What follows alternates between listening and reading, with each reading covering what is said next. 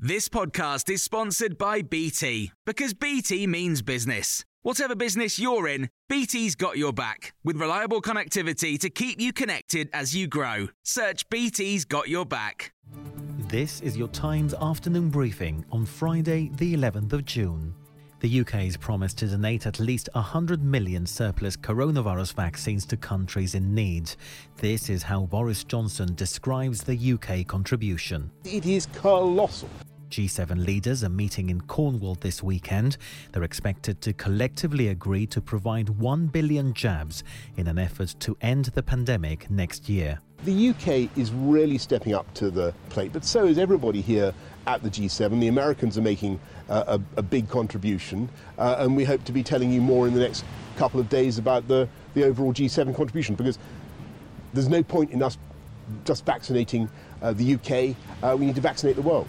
The co chair of COVAX has told Times Radio they welcome an agreement to provide coronavirus vaccines to poorer nations. I think the word delighted, um, excited, and, and really grateful.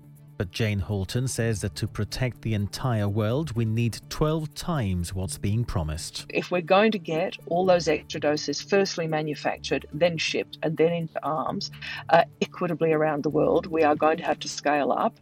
So it's a job. Uh, I actually believe we can do it with goodwill and with all countries working together.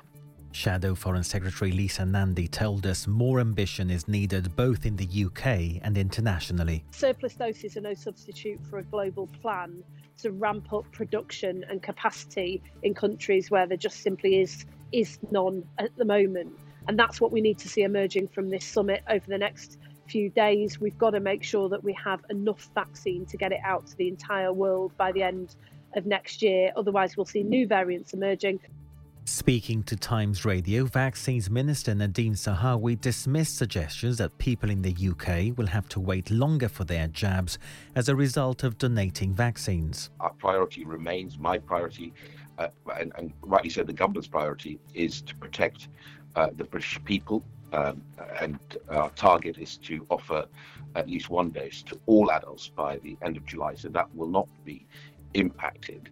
The biggest sporting event to take place since the pandemic gets underway today with the delayed Euros 2020. 51 matches are being played in 11 cities over 31 days. Wales are the first home nation to play tomorrow against Switzerland. England get their campaign underway against Croatia on Sunday, with Scotland facing the Czech Republic on Monday. In other news, the new Delta variant, also known as the one first identified in India, is now thought to be 60% more transmissible. More than 42,000 cases have now been confirmed in England. Its data ministers will consider ahead of an announcement on Monday on whether the England unlocking can go ahead on the 21st of June. The Times has been told it could be pushed back by two or four weeks. John Drury is a member of the SAGE subgroup on behaviours. We have seen these um, hints of backtracking from the government, and I think they are doing the groundwork for an announcement that is going to uh, indicate there will be a delay to break it to people gently. You can hear more on these stories throughout the day on Times Radio.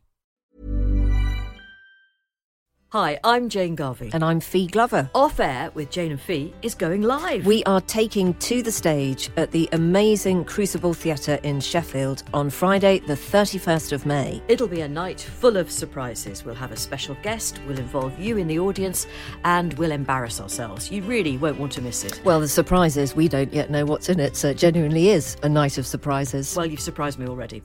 Uh, it's not just us. Our live show is part of an exciting new podcast festival called Cross Wires, which is taking place in some really amazing venues across Sheffield from the 31st of May to the 2nd of June. So, other podcasters that you'll be able to see include Katie Price, Katherine Ryan, Romesh Ranganathan, and the original Adam Buxton. But there's also a whole host of free fringe events, family shows, surprise acts, and after parties that Jane and I haven't yet been invited to. I'm sure it's only a matter of time. Head to crosswires.live for tickets and more information.